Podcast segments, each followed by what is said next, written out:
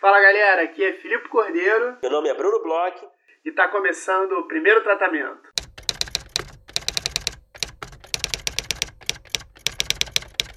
Fala Brunão, tudo bem? Fala Filipe Cordeiro. Beleza? Beleza, Brunão. Contente. Com essa semana a gente bateu mais uma marca aí é, que nos enche de orgulho, né, Brunão?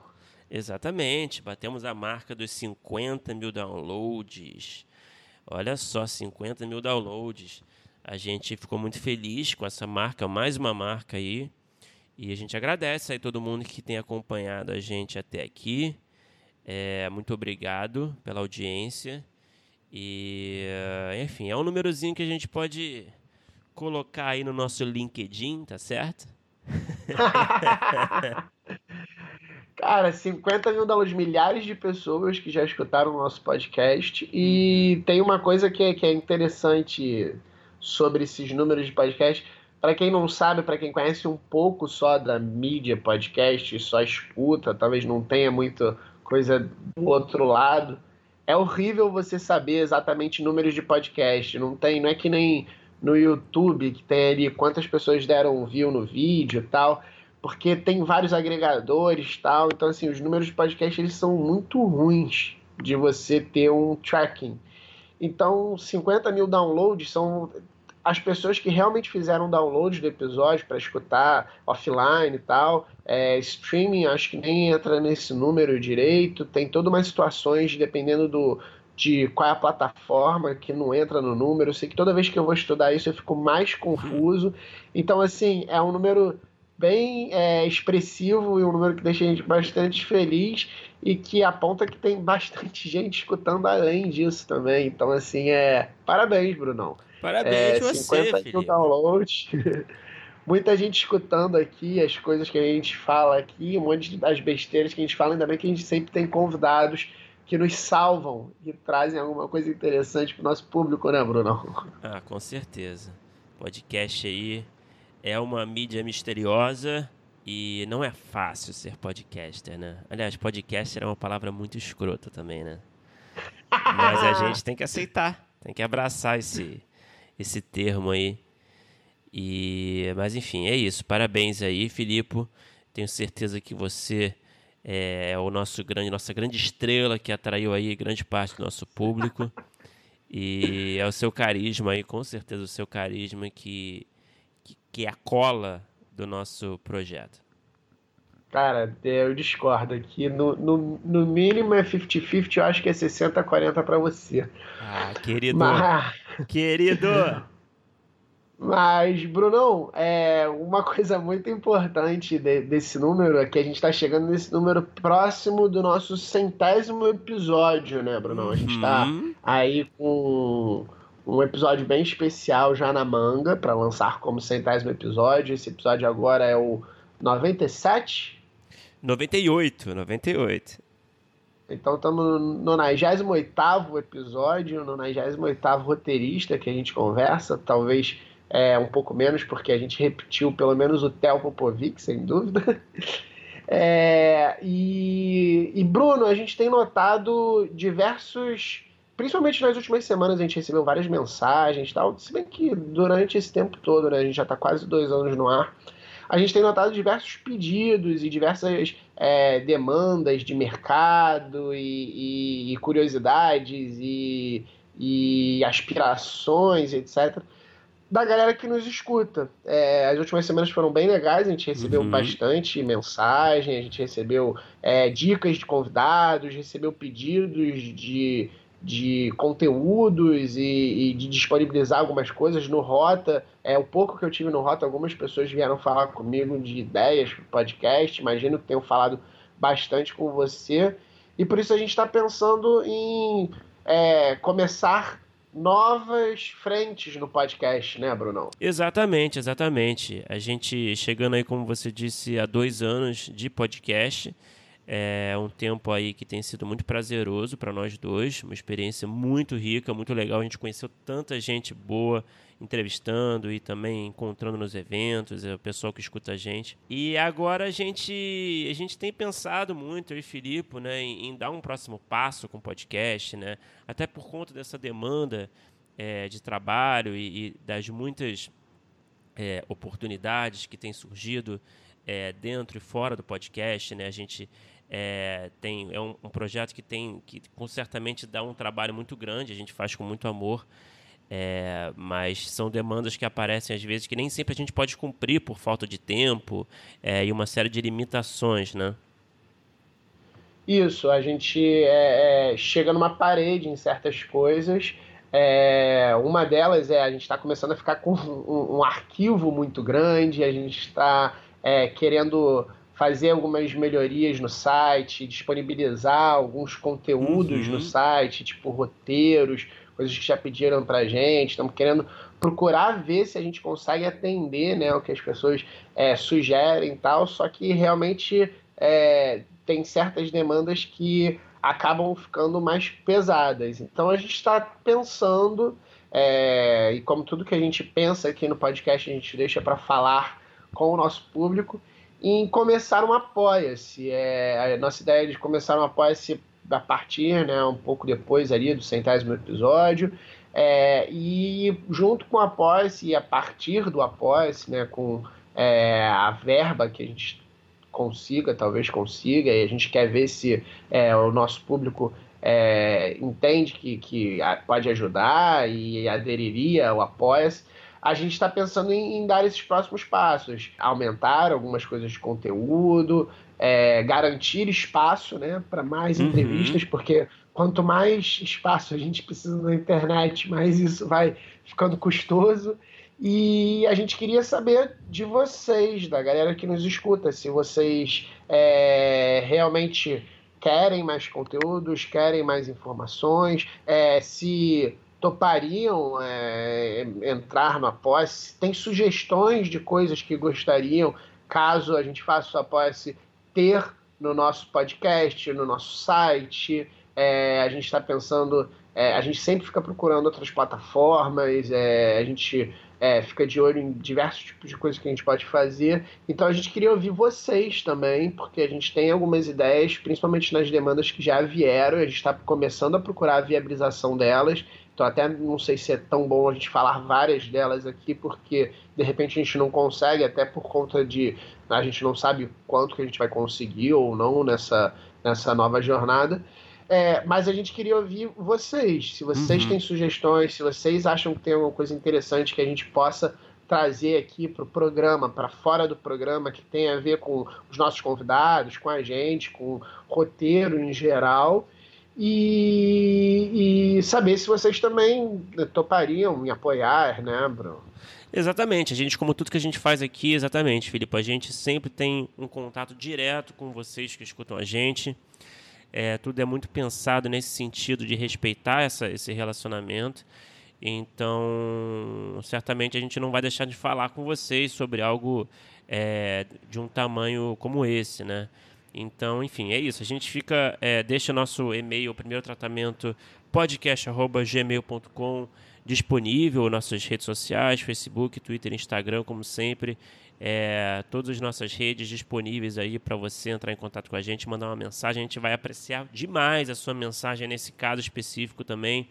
É, dizendo para a gente se você teria interesse em apoiar é, uma campanha do primeiro tratamento no Apoia-se, uma campanha mensal no Apoia-se. É, se que tipo de, de, de, conteúdo, que tipo de recompensa você gostaria é, que a gente é, oferecesse é, nessa campanha também. É, o Apoia-se é, é uma ferramenta que muitos podcasts usam hoje em dia, né? A gente não está inventando a roda aqui. É, então a gente vê que é uma, uma, plataforma que funciona, que muita gente tem conseguido é, um apoio financeiro, aí um financiamento é, para poder dar sequência a, a, ao, ao, podcast, enfim. Então a gente tem estudado muito esse modelo e a gente está agora discutindo aqui é, internamente e externamente, agora também colocando aí para o nosso público. Então, por favor, entre em contato com a gente, diga o que você pensa dessa ideia, é, que a gente vai ficar super agradecido. É isso mesmo. E agora vamos falar do nosso convidado de hoje, né, Brunão? Vamos entrar de vez no nosso episódio, é, falar sobre esse roteirista, é, também autoral. A gente conversou com alguns roteiristas autorais ultimamente, e mas que fez, é, apesar de ser um roteirista autoral, ele, ele tem uma gama de filmes diferentes, assim, ele, ele tem uma assinatura, mas que talvez sejam mais de uma assinatura, filmes de jeitos e gêneros diferentes, e que foi uma excelente conversa. Com quem que a gente conversou, Brunão? A gente conversou com o André Ristum. O André Ristum é um cara que estava na nossa lista também há muito tempo para ser entrevistado aqui no podcast e a gente teve a sorte de conseguir falar com ele finalmente. O André Riston, só para citar alguns trabalhos, ele escreveu e dirigiu o filme A Voz do Silêncio, mais recentemente, né, que até concorreu a uma série de prêmios aí é, no Grande Prêmio de Cinema Brasileiro. E também escreveu O Meu País, O Outro Lado do Paraíso. É, o André ele tem uma pegada aí é, bem diversa, como o Filipe já antecipou. Tem filmes mais autorais, tem filmes mais comerciais, como o próprio Outro Lado do Paraíso, né, que é uma adaptação muito famosa. É um cara que circula aí por, por diversas formas é, de produzir conteúdo. E é um cara que, que eu acho que trouxe muita informação ali. Foi um papo que eu acho que considero assim dos papos mais diferentes dos últimos tempos. É, eu aprendi bastante nessa conversa. Pois é, o André é demais. É, é, foi muito boa a conversa mesmo.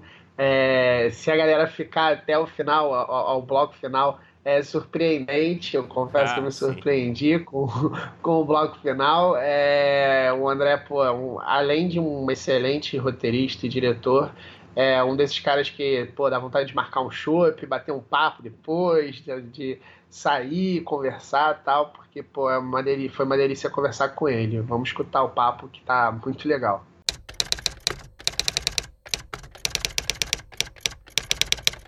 André, seja bem-vindo ao podcast. É um grande prazer te receber aqui. É, a primeira pergunta que eu queria fazer é mais sobre o seu background, né, para a gente começar mesmo dar início a esse papo, né? Eu dei uma pesquisada na sua vida ali, no, pelo menos no que está online, e eu, eu, entendi que você é, morou fora, né, por um tempo, antes, né, no, antes do, de começar a sua carreira. Você trabalhou como assistente de produção na Itália, estudou cinema nos Estados Unidos. E eu queria entender como que essa mistura de experiências internacionais é, ela influenciou a sua formação como roteirista. É, tá, tudo bem. É, bom, primeiro, obrigado aí pelo convite, é, pela possibilidade aí de estar participando do podcast. É, é, não, minha história ela é um pouco é, um pouco diferente, assim, né, em sua origem. Eu nasci fora do Brasil, é, nasci em Londres. Meus pais tinham saído ali no final dos anos 60, né, aqui do país, depois de terem casado. E aí eu nasci em Londres e cresci na Itália, então eu vivi aí os primeiros é, 16 anos é, é, da minha vida é, fora do, do Brasil. É, e nesse período, é, eu tomei contato assim com o cinema através do meu pai, através do meu padrasto, né? O meu pai era o Girgis Riston, meu pai, meu padrasto chamava Ivan Isola. Os dois trabalhavam com cinema na Itália nessa época, né? Quando eu era criança.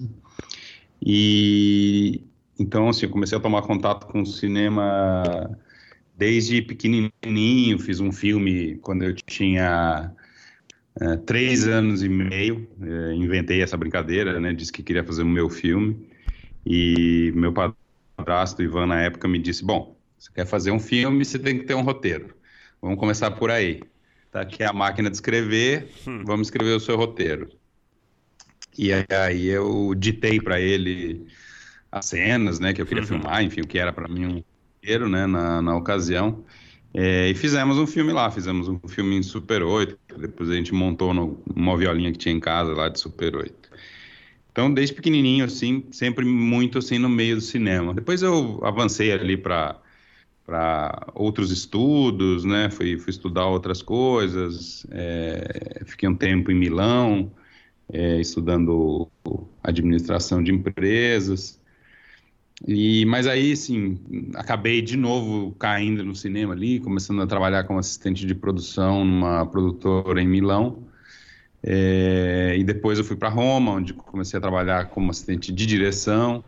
E aí fiz alguns filmes grandes ali, trabalhei com com Bertolucci, fiz filme com Stallone, fiz alguns filmes é, ali no, no 95, 96, até antes de me mudar para o Brasil. Isso assim, contei bem rapidamente. Aí depois, é, em, no meio disso, eu fui e voltei entre Itália e Brasil várias vezes, né, morando um pouco aqui, um pouco lá. É, um outro momento eu fui estudar em Nova York, depois de ter trabalhado com Bertolucci. Ele me sugeriu, eu perguntei para ele, né, onde é que eu poderia estudar. Ele me sugeriu de, de ir para o NYU, porque ele achava, enfim, que Nova York era o melhor lugar naquele momento, né, para se estudar cinema. E acabei indo lá fazer uns cursos, cursos breves, mas minha formação em cinema é muito é, ela é muito instintiva, assim, é muito estudei ali, né? Fui fazer uma preparação técnica, é que eu sentia muita falta ali no set, né, de entender principalmente como funcionava a fotografia e várias outras coisas. É, mas fui tomando contato com isso desde criança, né? Tava ali no, no, no meu dia a dia o assunto cinema sempre esteve presente. Então, mas eu tenho assim, eu acho que eu tenho cinema italiano muito forte assim na minha formação, né, como espectador. É, cresci vendo cinema italiano. É, acho que isso um, um pouco influencia até ao, o tom, a pegada dos meus filmes, né? Que acabam tendo sempre uhum. uma cadência. já, enfim, muita gente já me comentou isso, né? Que às vezes o filme, ah, o filme parece europeu, o filme parece argentino, parece outra coisa, não parece filme brasileiro. Não no sentido de dizer que filme brasileiro é ruim, mas no sentido de dizer que realmente ele tem uma pegada uhum. é, mais comum no cinema europeu, né? É... E é isso, acho que a, a, minha formação ela é um pouco isso, um pouco autodidata, um pouco é, de observação, muito de campo mesmo, né, de trabalhar, de conviver ali com, com o trabalho, até quando, depois desse curso em Nova York, eu escrevi um, um primeiro roteiro de curta, ganhei um primeiro prêmio estímulo, e aí fui fazer meu primeiro curso. Você, é, é, nesse, nesses trabalhos que você fez, principalmente na Europa, foram todos de assistência de direção ou você já, já trabalhava com alguma coisa em relação ao roteiro? Não, todos eu trabalhei. mais de direção, produção ou teve alguma coisa de roteiro? Não, não. Eu comecei como, como assistente de produção antes, né? É, nessa época ainda que eu estava em Milão. Depois, quando eu mudei para Roma, aí eu fui para a direção, trabalhar com direção. E fui escrever mesmo depois, depois da escola, assim, depois de ter estudado. Eu escrevi, assim, algumas coisas. Cheguei a escrever um, uma vez um, um roteiro de longa, nessa época aí que eu estava trabalhando. Mas, de fato, eu não tinha nem estudado, mas eram coisas, assim, que não, nunca evoluíram. Enfim, eram projetos é, que surgiam e eu escrevia, mas, de fato, assim no trabalho profissional, meu começo foi mesmo através de é, da produção e depois da direção. E aí, quando eu fui querer dirigir meu primeiro curta, daí eu escrevi o roteiro do primeiro curta e aí seguiu a partir daí. É, e agora falando da, da sua biografia, é, o filme Meu País ele ganha uma, uma certa camada nova. Tem é, é esse personagem do Eero Santoro, um, um personagem que volta para o Brasil tem a, algumas coisas de, de, biográfico ali? Como é que foi a, a sua ideia para a gênese do, desse, desse filme? Não, tem muito, tem muito. O, a primeira ideia de, de, do meu país é bem anterior à fase de quando a gente fez, é, mas era, era uma história assim de um, de um filho que voltava a reconectar ali com as raízes dele em outro país. É, então, muito a ver com a minha história pessoal. É, claro que os detalhes ali dos relacionamentos é, que tem no filme são todos é, de, de recriação, né, de criação ficcional, mas principalmente ali a relação com, com os irmãos e com, com o pai. É, mas tem muito a ver comigo, assim, porque eu, eu perdi meu pai com 12 anos, eu resolvi mudar para o Brasil meio que é, atrás dessa raiz é, do meu pai, né, da, da, das origens do meu pai, entender o que era esse país e tudo. É, então, o meu país tem muito a ver com a minha história nesse sentido, porque é a história de um filho que vai, que volta, né, volta para o Brasil para reconectar com com o pai mesmo, o pai tendo morrido, né? Então, é, a gênese do, do, meu país vem da minha experiência pessoal. Depois, assim, toda a história, eu não tenho irmão, então, assim, a relação ali que o, que o personagem do Rodrigo tem com o personagem do Cauã é toda, toda é, criada ficcionalmente, mas, enfim, tem vários elementos ali que tem muito a ver comigo. É, André, aproveitando essa questão aí que o Filipe, o Filipe trouxe, é, sobre né, você fazer uma, uma, contar uma história que tenha né, uma, né, uma proximidade com a sua, né, real. Eu queria saber se você acha, né, ainda mais sendo um, um, um realizador mais autoral, né, eu queria saber se você acha que é possível escrever né, esses projetos pessoais que partem, quando a ideia parte de você mesmo, é possível escrever esses roteiros sem colocar é, experiências pessoais suas de alguma forma, mesmo que seja indireta? Você acha que é possível? É, quando parte de uma sua experiência, assim, de é, vida, é, de alguma quando é um coisa projeto pessoal? seu, quando é um projeto seu, um roteiro seu, mas pessoal, você acha que, que é possível escrever sem colocar, mesmo que indiretamente, assim, é, é, é referências da sua própria vida? É possível ou é possível criar uma distância? Ah, eu acho que assim tudo que sai da nossa cabeça tem a ver com um pouco com tudo é, com tudo que a gente viveu, né? É, isso conscientemente ou sei lá subconscientemente, né? Então é, as ideias, né? O dia que você acorda, você fala assim, nossa, tive uma grande ideia, vou escrever uma história sobre tal coisa. É, vai saber daquilo ali e da onde saiu, né? Eu muitas coisas eu entendi, inclusive anos depois, né? Acho que até através de psicanálise fui entender melhor é, as motivações que me levaram é, a, a, certas escolhas e certas ideias que eu tive ao longo é, de todos os meus trabalhos. Mas acho que assim, as duas coisas são possíveis. Na minha experiência, eu tenho experiência de todo tipo, assim, então, partindo do Meu País, que é um filme é, que tem uma história muito é, conectada, assim, com, com minha experiência pessoal, é, indo, sei lá, para o outro lado do paraíso, por exemplo, que é um filme que eu fui contratado para uhum. dirigir, baseado na história, num livro, então é, teoricamente nada a ver com o meu o meu o meu background, né, com a minha história pessoal, mas muito a ver, porque é uma história de um pai e filho, então, enfim, uma coisa que é, do ponto de vista ali da relação da afetividade que se desenvolve ali nos personagens, tem muito a ver. Então, às vezes tem nuances que você usa, detalhes que você usa numa cena e tal, que tem a ver com a sua experiência. Mas você pode ir desde de uma coisa muito pessoal, muito conectada com a sua própria vida e experiência, até é, detalhes assim bem é, bem pouco identificáveis, mas que de alguma forma tem a ver. Uma vez eu eu conversando com com o Marçal Aquino, né, sobre uhum. sobre essa coisa da gente, né, é, entre aspas, é, roubar as experiências de vida que, que estão ao nosso redor, é, ele me contava que ele, às vezes, ele, ele saía até com um caderninho, né? Ficava ouvindo histórias na mesa do lado, no cara do lado, ficava anotando as coisas, né? uhum. né? Porque eram ideias boas, às vezes, que ele poderia usar em algum momento.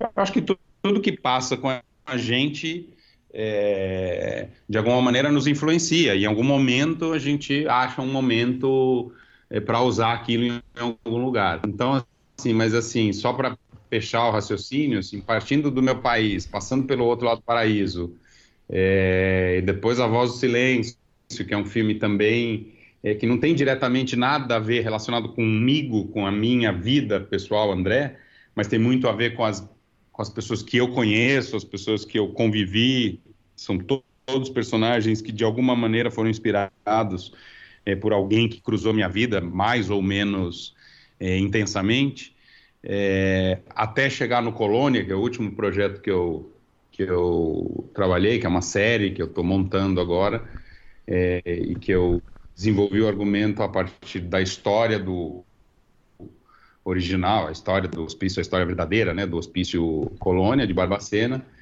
e mas tudo criado ficcionalmente, né, a partir de, um, de uma história ali, né, que desse hospício e criado ficcionalmente ali junto com o Marco Dutra e com a Rita Curvo, né, outros dois roteiristas, a gente é, recriou, mas claro que ali vira e mexe entra um elemento ou outro que tem a ver ali com a, com a experiência, com a vida de um ou outro. Acho que isso não tem como, muito como, como a gente escapar. Até eu acho que assim, cada vez que a gente entra é, consegue inserir alguma coisa de vida real, acho que ganha uma outra dimensão, assim, o roteiro, a história, parece que ganha vida de verdade. Interessante você falar, é, que eu ia, eu, enquanto você estava respondendo, eu já ia perguntar sobre essa conexão com a voz de silêncio, porque o outro lado do paraíso tem isso que você é, é, adaptou, né, uma, um, uma história, mas a voz do silêncio também é autoral. E aí minha, minha pergunta é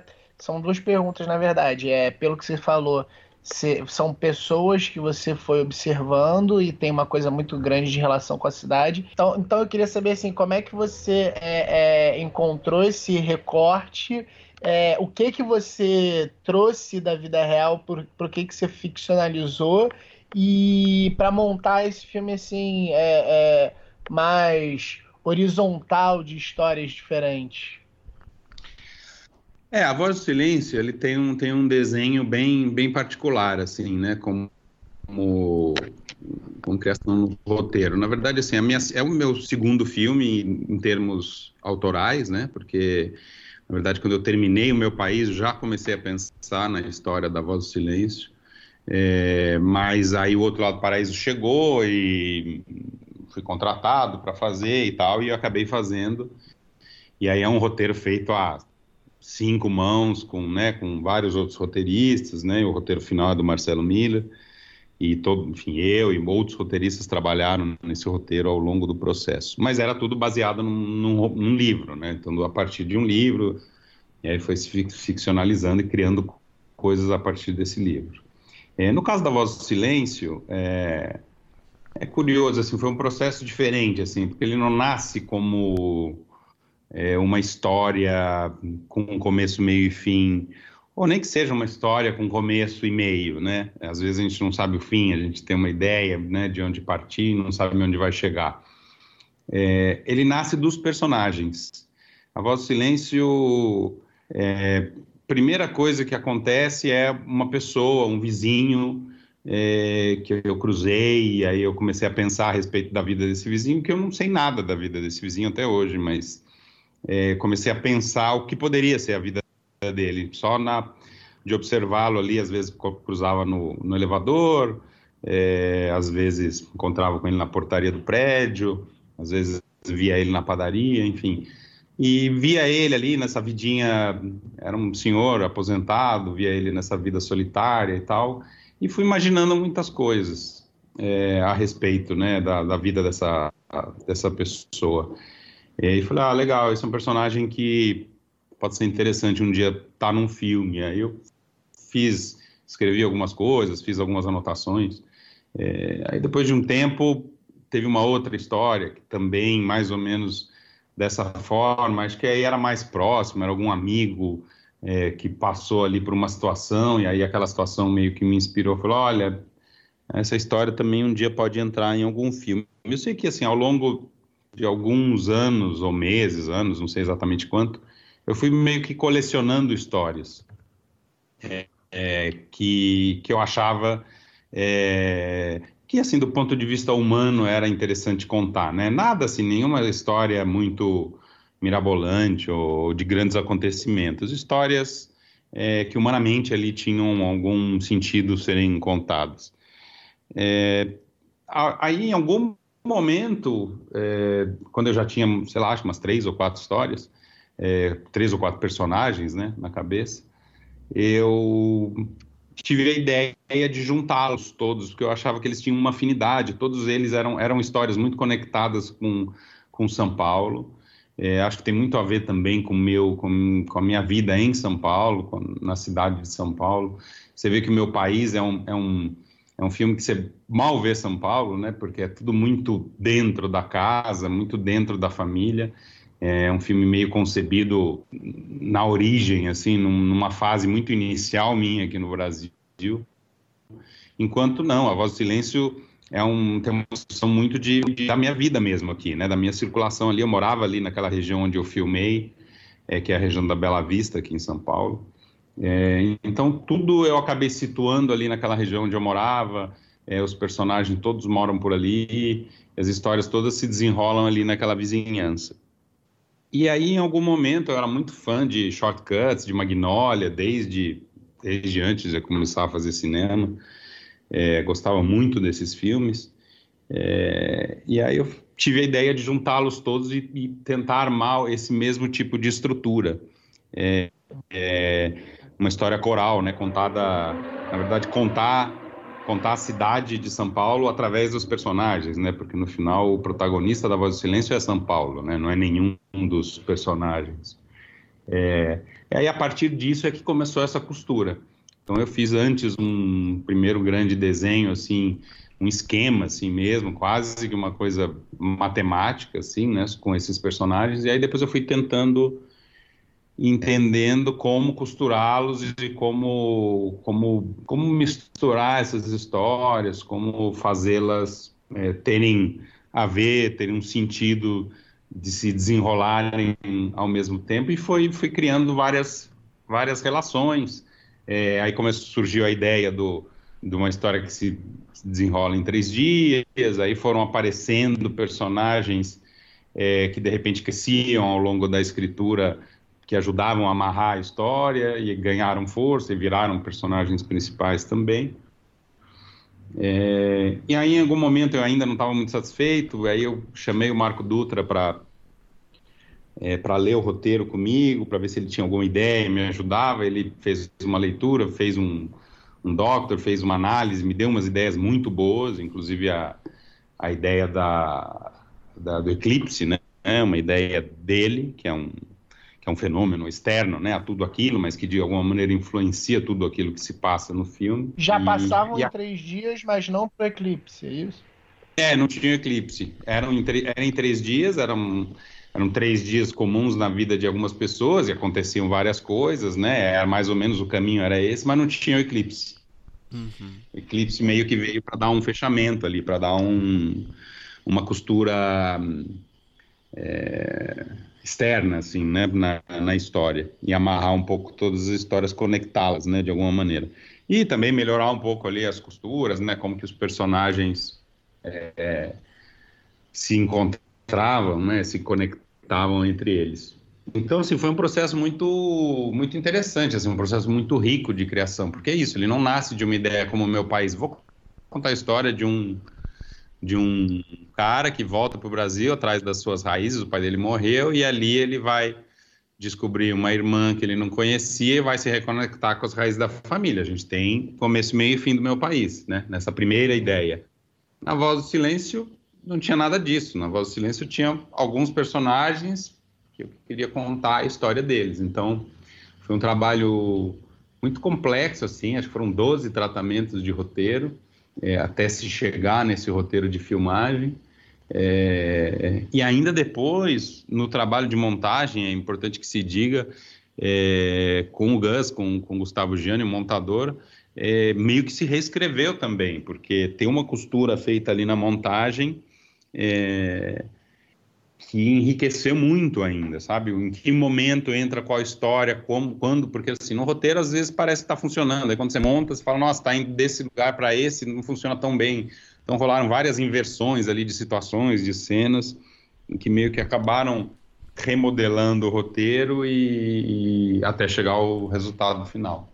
Mas um processo muito se eu puder comparar aí os três longas que eu fiz, os três são muito diferentes, né, entre, um, entre eles. Uhum. O meu país, vamos dizer, uma forma mais clássica, né? Uma história com começo, meio e fim, e a partir dali você desenvolve. O outro lado do paraíso, uma adaptação de, de, um, de uma história é, que já existe. E, a voz do silêncio é uma criação totalmente é, quebra-cabeça. Uhum. É, o André, falando ainda da voz do silêncio, falando de personagem, né, que é uma coisa tão essencial no filme, né? É, como é que foi essa construção? Tudo bem, eu entendi que você se inspirou ali em personagens reais, né, que estavam no seu cotidiano e, e, outros personagens surgiram. Mas eu queria entender como é que é o seu raciocínio na hora de construir, de botar no papel esses personagens, o quanto que você desenvolve a respeito da vida deles? Quando que você se dá por satisfeito, que você fala, pronto, entendi esses personagens, já posso escrever? Como é que funciona na sua cabeça esse processo de criação desses personagens?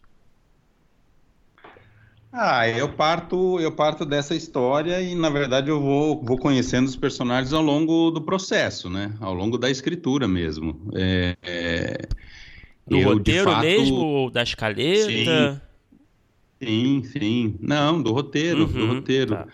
É, não, claro que na escaleta ali você tem um, um, um detalhamento de ações, né, uhum. que te uhum. permite é, partir por uma escritura de roteiro, mas no caso especificamente da Voz do Silêncio, que é um filme muito é, muito interiorizado, assim, né, as histórias são muito internas né, dos personagens, eles são muito solitários, então é, tem um processo ali de, de, é, de, aprofundamento do personagem que, na verdade, assim, não é, não é só na fase do roteiro que a gente chega nisso, né? Eu acho que assim, o, o roteiro, ele, ele já dá um caminho ali, né, da, da, da, profundidade ali, claro que todas as situações que estão no filme já estavam descritas ali no roteiro, é, mas acho que com a chegada dos atores, no processo de preparação, se entendem várias questões ali, porque é, a gente está ali criando do zero, né, pessoas, assim, por mais que, que sejam é, inspiradas ali em algumas histórias reais, mas é isso, é apenas uma mera é, inspiração é, que daí deu fruto ali a um, muita imaginação para se criar uma história, se criar, inclusive, é, sensações, momentos ali, sentimentos que envolvem os personagens.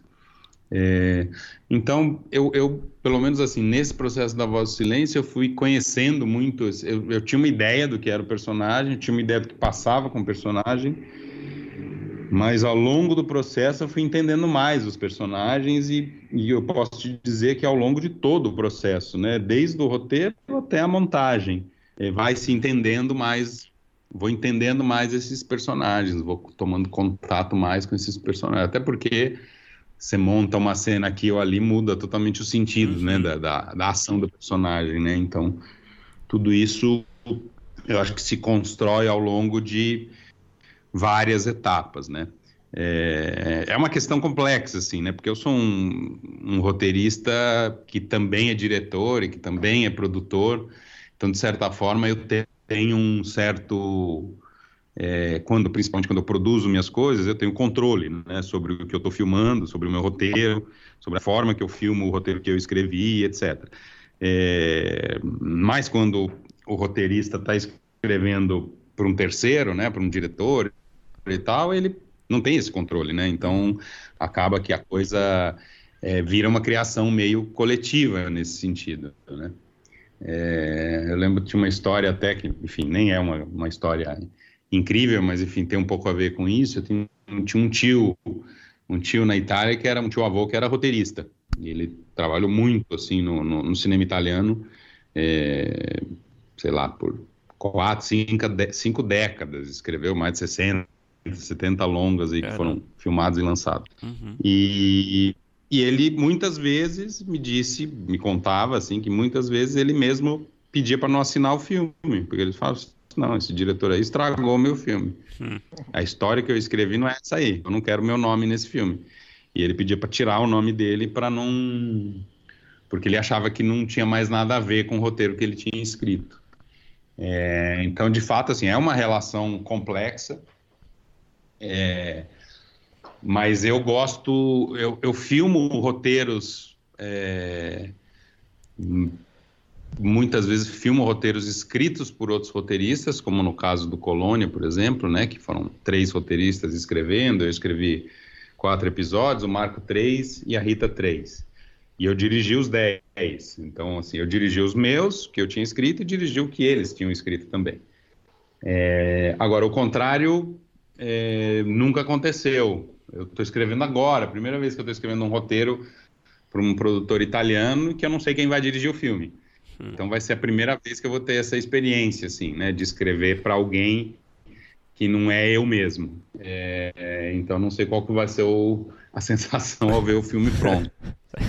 Mas, o fato de ser diretor acho que me permite aí, inclusive, é, deixar um pouco em aberto na fase do roteiro, porque eu sei que ainda esse processo de criação ele segue, né, ao longo é, do trabalho. Quando eu digo assim, é, durante a filmagem mesmo eu reescrevo cena, reescrevo diálogo ali na hora e porque eu vejo que não está funcionando. Isso faz, faz, parte mesmo do, do processo, né? E, e é, é, difícil isso às vezes de entender, de se aceitar, mas é, pelo menos na minha experiência como roteirista e diretor, isso é, é bem comum de acontecer.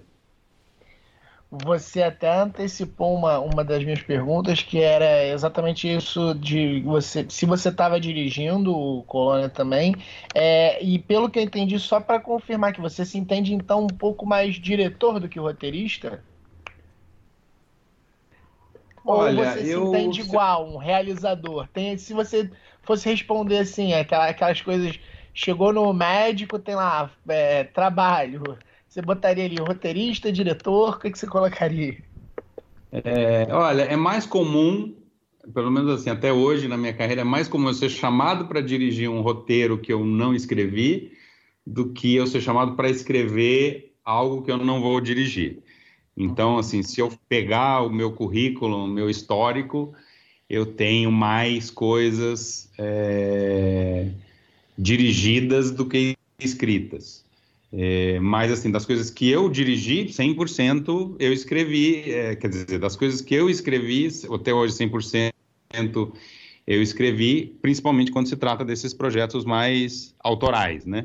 É, então, mas eu me entendo mais como um realizador mesmo, um realizador no sentido amplo do, do termo, que eu acho que envolve até mais do que trabalho de direção, né? Que envolve, inclusive, o trabalho de financiamento, levantamento da produção, né? Porque muitas vezes eu estou à frente, inclusive, do, do, do, do, processo, pelo menos inicial, depois eu me associo, acabo sempre me associando com alguma produtora, né, para filmar, para depois para executar o filme.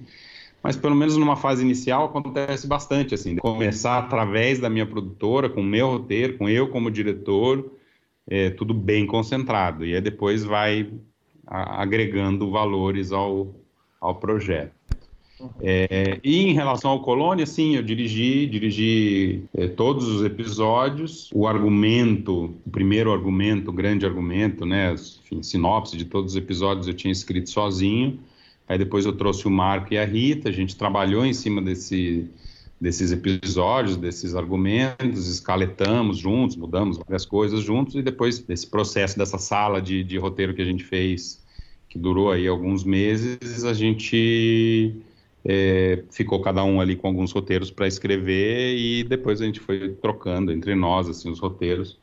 Mas aí cada um individualmente escreveu seus roteiros. O Colônia é sobre é, aquele Holocausto brasileiro, aquela história do, do, do, do hospício né, em Minas. É sobre, o, sobre a história do hospício, é, não é sobre o, sobre o livro o Holocausto brasileiro, é um, é sobre a história do hospício, né? O Holocausto Brasileiro ah. é um dos livros, né, que foram escritos sobre aquele. É, não é sobre aquele da Daniela Arbex, mas é sobre esse, esse, esse hospital. É sobre esse mesmo hospício, é, o Hospício uhum. Colônia. É o mesmo que, enfim, que, que inspirou o livro dela e que inspirou essa série. É, e que tem coisas, inclusive, bem mais antigas do que, do que o livro dela, né? Tem. Uhum tem documentários feitos na época, tem um documentário, por exemplo, do Elvésio Raton, feito na década de 70, que ele entrou no Hospício Colônia e, é, falou com as pessoas e tal, enfim, que é um documentário incrível. É, tem outros livros inscritos, tem um jornalista que entrou também no final da década de 70 dentro de vários hospícios que ainda funcionavam é, naquela metodologia ali e entrevistou pessoas, então ele tem ali um, um capítulo que fala também sobre Colônia. É, mas é isso, na verdade é inspirado nessa história medonha aí da, da, da, da, da história do nosso país.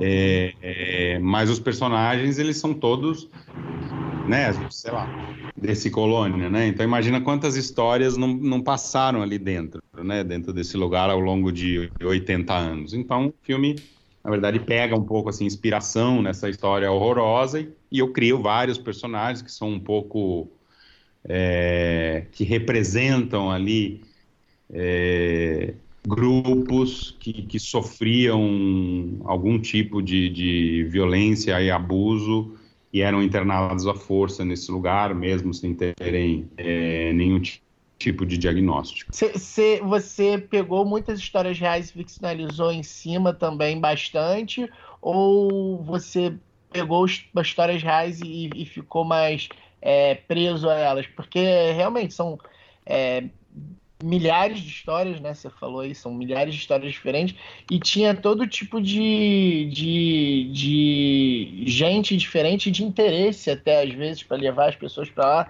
É, eu não sei se você pode contar muito, né? É, ainda não. para não estragar a graça de quem for assistir no Canal Brasil. É, mas não, não, é totalmente livre. A criação, ela é tanto que eu li, assim, muito sobre o assunto e eu fui escrever, sei lá, acho que dois anos depois é que eu comecei a escrever e nem toquei mais nos, nos, nos textos que eu tinha lido e foi totalmente ficcional. Claro que, assim, parte de um princípio, mas, assim, eu criei um arco narrativo em cima de uma personagem totalmente inventada, que tem uma história também de, de, de abuso, assim, de ser internada à força nesse lugar. É, e a série é um pouco sobre essa trajetória, essa personagem. Então a gente entra no hospício com ela, é, no momento da internação dela, e aí através dela a gente vai conhecendo diversas figuras ali dentro é, do hospício, mas nenhuma de fato inspirada em nenhuma história de alguém que eu li ou coisas do tipo. É tudo muito é, criado ficcionalmente. Claro que pode ter coisas similares, né? Porque enfim, as histórias trágicas né, que é, tinha muita variação que podia acontecer, mas de fato é tudo criado ficcionalmente.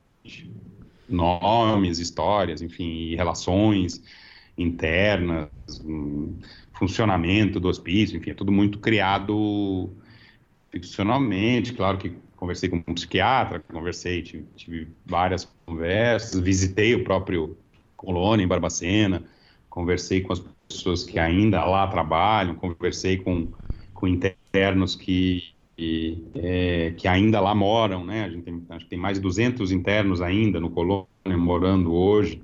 É, então, assim, teve algumas conversas nesse dia que eu visitei lá, depois eu tive na cidade, conversei com pessoas na cidade sobre, né, claro que é um assunto muito, muito conhecido ali, né, em Barbacena. É, e aí a mistura de tudo isso, né? É a vida, né? A vida, de alguma maneira, inspirou, é, do mesmo jeito que a vida inspirou a Voz do Silêncio, a vida inspirou o Colônia, só que o Colônia tem um marco forte, porque é de fato um, é um acontecimento é, muito marcante, né? É um, do ponto de vista histórico, dramático e, e, e afins. Bom, saindo um pouco do Colônia, se o Filipe permitir. é, o André, eu queria que você falasse um pouco do seu trabalho no Outro Lado do Paraíso, né, que é uma adaptação de um livro que era um projeto que acredito que não tenha sido, é, na época pelo menos, né, uma, uma oportunidade comum né, na sua carreira. Né, foi a primeira vez que você trabalhou numa adaptação.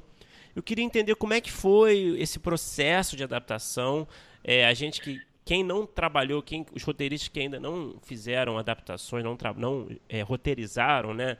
é, a partir de livros tendem a achar que, é um, que deve ser mais fácil, porque já está mais encaminhado, que deve ser mais tranquilo, mas eu tenho minhas dúvidas. Eu queria saber é, de você, que já passou por essa experiência, como é que você compara esse trabalho de adaptação com o trabalho é, de escrever um roteiro original? Olha, o outro lado do paraíso, ele, ele é, é, bem peculiar, assim, né? Ele, na verdade, ele não é exatamente uma adaptação tradicional, porque, e já te explico por quê, é, o produtor do filme, um dos produtores, né? São dois produtores, é, é também autor do livro é, que inspirou o, o filme, é, e é também personagem, é o protagonista porque é um, um livro que ele escreveu baseado na vida dele, na experiência de vida dele, é, que é o Luiz Fernando Imediato. O Luiz Fernando Imediato é um, um jornalista, escritor, é, que no final da década de 70, começo da década de 80, escreveu essa história, meio como um, uma homenagem ao pai dele. É, ao pai dele sonhador e tal, que ao longo da infância dele inteira é, ficava correndo atrás desse sonho, né, de encontrar o lugar. E aí ele poeticamente é, escreveu é, esse livro.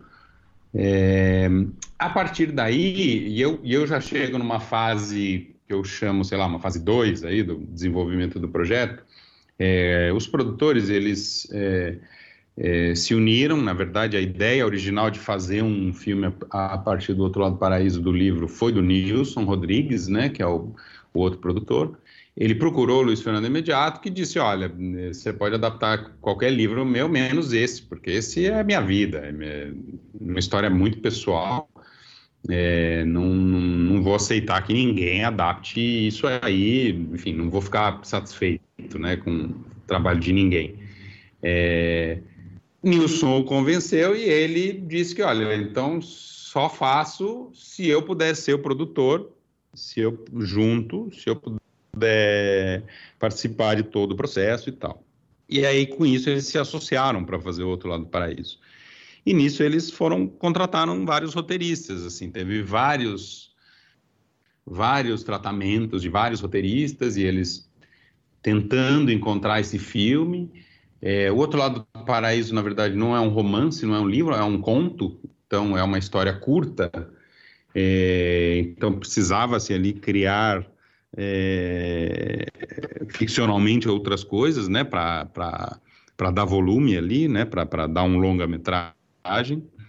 É, foram vários roteiristas e aí, num determinado momento, é, eles me convidaram para dirigir. Isso foi quando viram lá o o meu país no Festival de Brasília, acharam que justamente essa coisa da relação do pai com o filho e tal pudesse é, ter bastante a ver é, para me chamar para dirigir um filme que é, que tinha a ver ali com, com essa história, né, a relação de um pai e um filho. Uhum. e aí quando eu entrei no processo, já já existia um roteiro, eles me disseram, olha, a gente esse roteiro a gente não está muito satisfeito e tal. É, e aí eu falei, olha, tudo bem, eu posso trabalhar no roteiro, é, mas eu gostaria de trazer um outro roteirista para trabalhar junto comigo é, nessa adaptação. E aí foi quando eu sugeri de convidar o Marcelo Miller, é, que tinha tinha recém né, experiência lá do Infância Clandestina, né, que é um, é um filme lindo, né, um roteiro maravilhoso.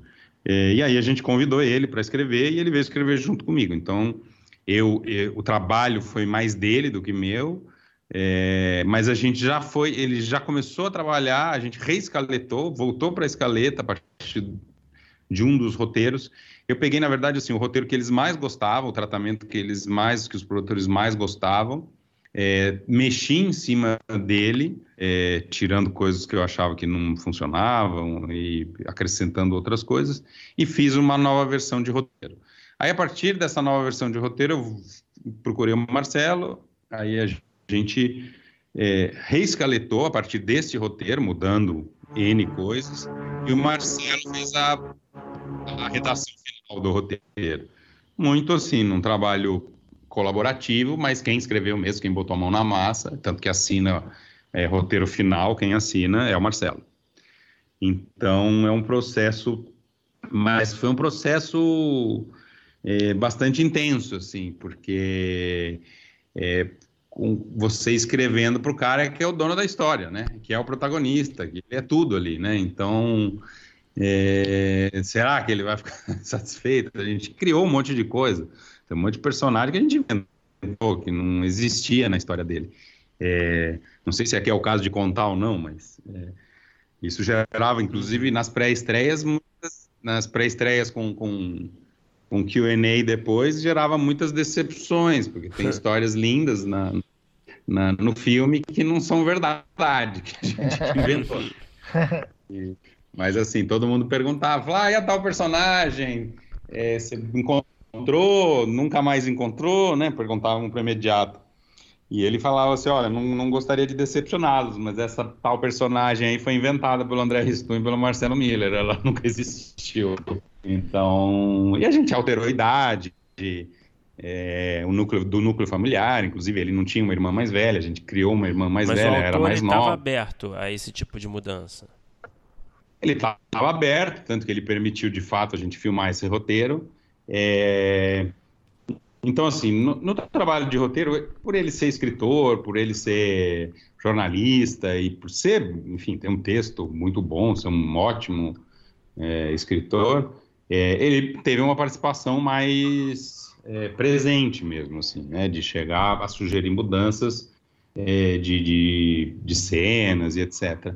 No processo da filmagem ele foi super é, tranquilo, e no processo de montagem ele acompanhou mais de perto, mas também deixando a gente trabalhar. Claro que o corte final não é meu, eu sabia, eu era diretor contratado, o filme de fato ele não é totalmente um o corte que eu teria feito, mas digamos que ele está bem próximo daquilo que eu teria feito a partir do roteiro que estava escrito.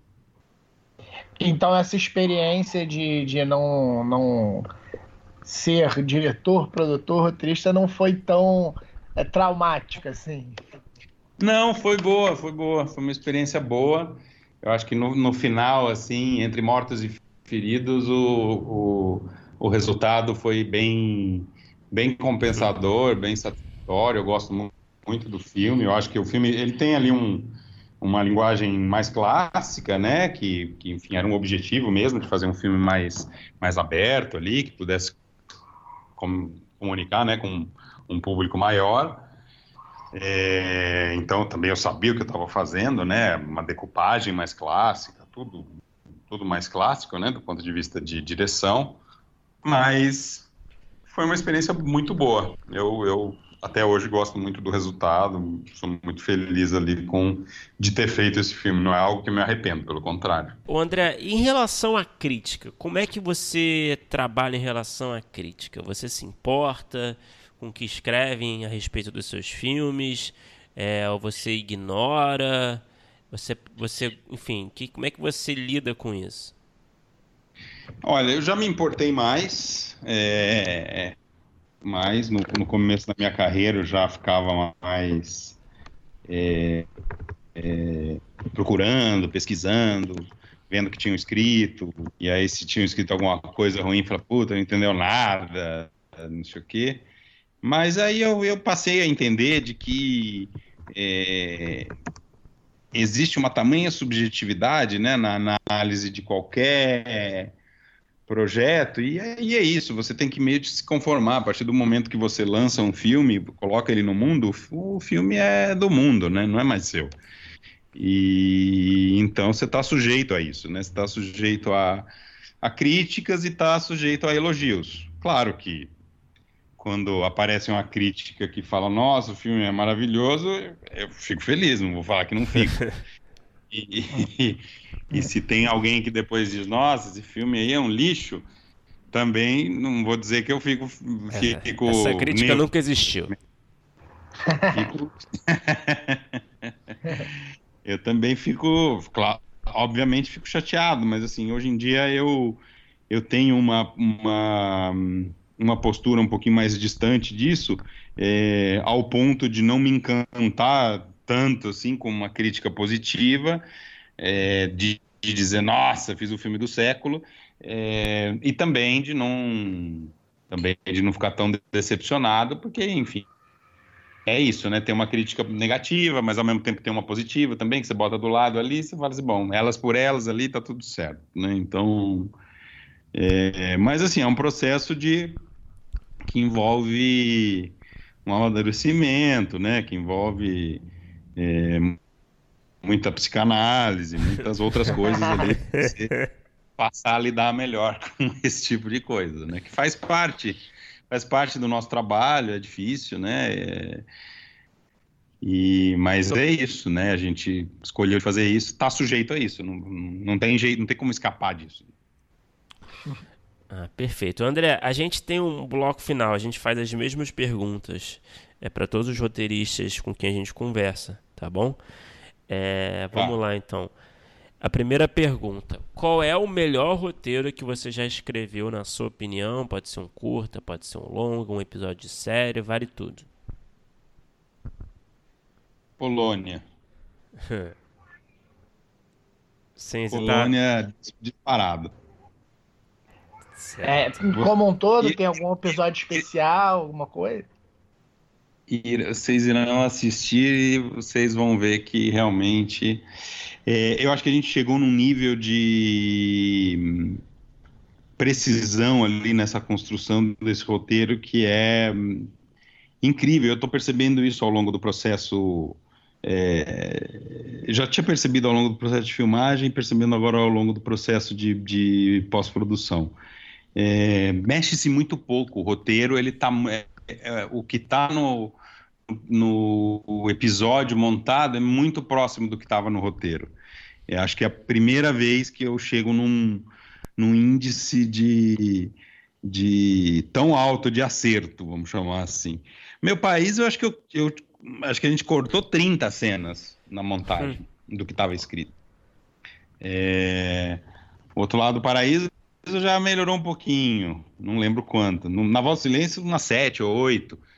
Agora no Colônia, não sei, nem sei dizer, mas assim, muito pouco, assim, um índice de acerto muito alto. Estou muito feliz assim com o resultado, a dramaturgia super funciona, tá tudo muito bem costurado. É difícil, né? Escrever uma série é muito difícil, muito difícil, né? Escrever um longa.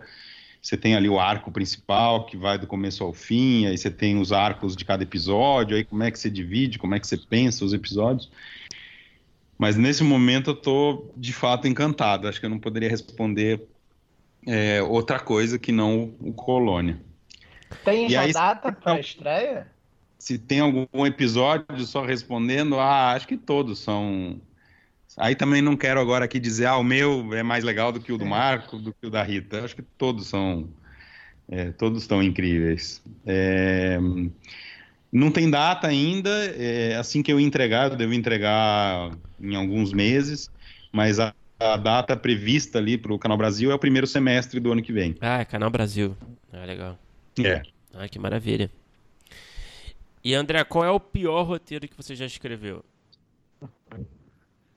Nossa, o pior roteiro? Uhum. Ah, hum.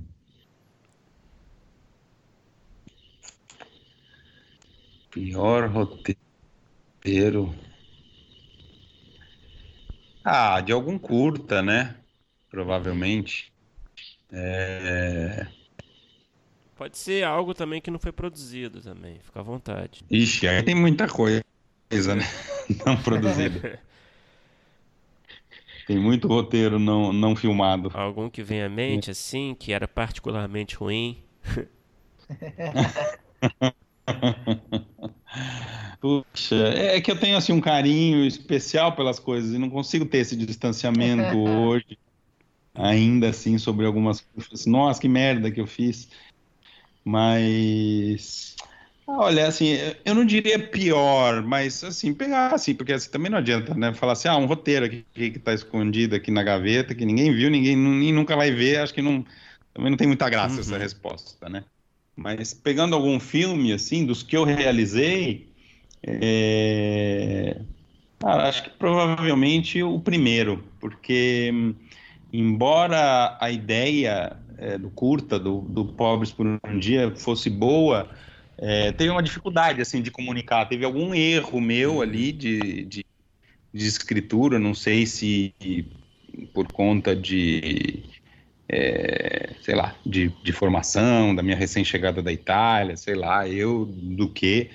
Mas de fato, assim, o filme ele não, embora tenha ganho o prêmio de melhor roteiro com ele num, num festival de curtas, acho que de Curitiba na, na época. É, eu eu acho que faltou ali alguma coisa para ser um pouquinho mais ousado e chegar onde ele queria chegar, porque a história era muito interessante, mas ele é, acabou despertando uma polêmica para um outro lugar que não era para onde era para ir. É, Entendi. então acho que teve algum equívoco meu ali de comunicação a hora de escrever esse roteiro. Ele não, não comunicou o que era a intenção do, da história. E qual é o produto nacional ou estrangeiro, pode ser filme ou série também, que você assistiu e você queria ter escrito? Quando você acabou de ver, você falou: Caraca, eu queria ter escrito isso aí, queria ter tido essa ideia. Hum, eu queria ter escrito.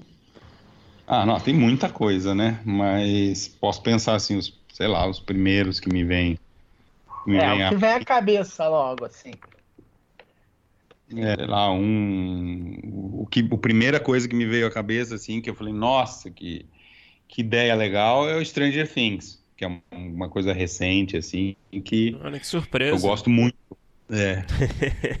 É uma história que eu gosto muito, porque eu, como o- o- os Duffer Brothers ali, sou dessa geração, né? Eu cresci nesses anos 80 aí que eles cresceram. Então, Uhum. não tem como aquilo ali não mexer comigo, né? É Um, é a minha infância. Eu, eu era aquelas crianças ali, em outro país, Hum. com outra realidade, com outras histórias, mas é, todos aqueles filmes ali que inspiram a série são os filmes que eu assisti quando era moleque, né? Então, de certa maneira, é uma história que eu gosto muito. É, e que eu gostaria de ter feito, que eu gostaria de ter escrito. Ó, me surpreendeu também. É. Bom, é, André, para encerrar, qual é o projeto ou roteiro que você tem escrito, desenvolvido ali, uma ideia ali, que você gostaria muito de realizar um dia, que você ainda não conseguiu realizar, mas que é o seu sonho, é aquele projeto ali que você tem paixão, uma paixão especial que está aguardando a vez na fila? É, olha, eu tenho um, um, um projeto que talvez que há mais tempo está comigo. Eu tenho assim, hoje em dia eu tenho dois roteiros de, de longa que estão sendo financiados, é, que estão ainda nessa fase de financiamento. Um é um roteiro meu, escrito com, com outra roteirista, com, que é na verdade minha ex-mulher, a gente escreveu junto, que é a Stephanie De Jong, que é atriz da Voz do Silêncio, que Uhum. é, depois passou a escrever, a gente já escreveu dois roteiros juntos, é, e que, para surpreender vocês mais um pouco, é uma comédia romântica, então um negócio totalmente Caramba. fora de tudo que eu já fiz. Mas isso parte um pouco de um de daquelas conversas de casal, né? Falei, nossa, mas você é um cara tão tão animado, tão divertido, tão engraçado. Por que que você só conta a história triste, né? Por que que por que que você não conta alguma coisa engraçada, não faz uma comédia e tal? Eu falei, ah, sei lá, não tenho ideia de comédia, não consigo ter, não, não me vem uma ideia de comédia. É, E aí ela teve algumas ideias de comédia, desenvolveu um argumento, a gente trabalhou em cima, e a partir desses argumentos dela, eh, a gente escreveu esses dois roteiros, e um deles está nesse momento sendo, está em financiamento aí para ser feito brevemente, eu espero. É, e um outro que esse eu não posso contar, mas vocês podem vir a me perguntar daqui um, daqui uns dois anos eu conto para vocês, quando o financiamento estiver andando. Aí é um roteiro que eu comprei os direitos, é um, mas é um roteiro italiano, e, e, esse é o grande projeto que eu quero fazer, mas ele ainda está em fase de, é, fi, de finalizar essa compra desse roteiro, então, enfim, é, um, é ainda totalmente top secret. Mas o projeto que eu tenho, que comigo anda mais tempo, e que eu tenho vontade de fazer até hoje, é, e que em algum momento ele foi, ele foi filme, ele foi longa, e depois eu transformei ele em série, que hoje em dia eu faria como série, que em algum momento ainda vou tentar fazer, é, é um projeto que se chama Eldorado, que é, é, na verdade, é um projeto original de um produtor amigo meu, é, de Ribeirão Preto, é, chamado Edgar de Castro. Eu não sei se, quão cinéfilos vocês são, mas é, é, não sei se vocês viram muitos filmes da época da Boca do Lixo, mas ele foi produtor do Bacalhau, que, por exemplo, foi um, é um clássico que era uma paródia do Tubarão. Uhum. É, e, ele, e, ele, tinha esse projeto que, que era um filme sobre a época do café na região de Ribeirão Preto, no interior de São Paulo. É, e aí eu peguei essa história, adaptei, enfim, mudei uma série de coisas, fiz um, uma ideia ali de um argumento de um projeto de longa, fiquei um tempo tentando financiar, não deu certo, e depois transformei isso em série, tentei mais um tempo, não deu certo, porque é um projeto muito grande. Mas é isso, é uma história que é um, uma história que se passa é, na época das plantações de café. Então, ele começa ali no, no, no final de 1800, lá para 1880, 1890, e termina é, com a quebra da Bolsa em 1930. É, e é a trajetória de é, três personagens que estão ali em volta ali da, da, e é um triângulo amoroso é, que se dá ali dentro desse, desse contexto aí do, da época do café. Esse é um projeto que eu tenho ainda hoje muita vontade de fazer, apesar de eu ter ele, sei lá, há quase 20 anos nas mãos. Poxa, demais. Projetos aí de todos os tipos aí. Parabéns, André. Muito legal. Muito legal. E, Valeu. bom, obrigado aí por conversar com a gente.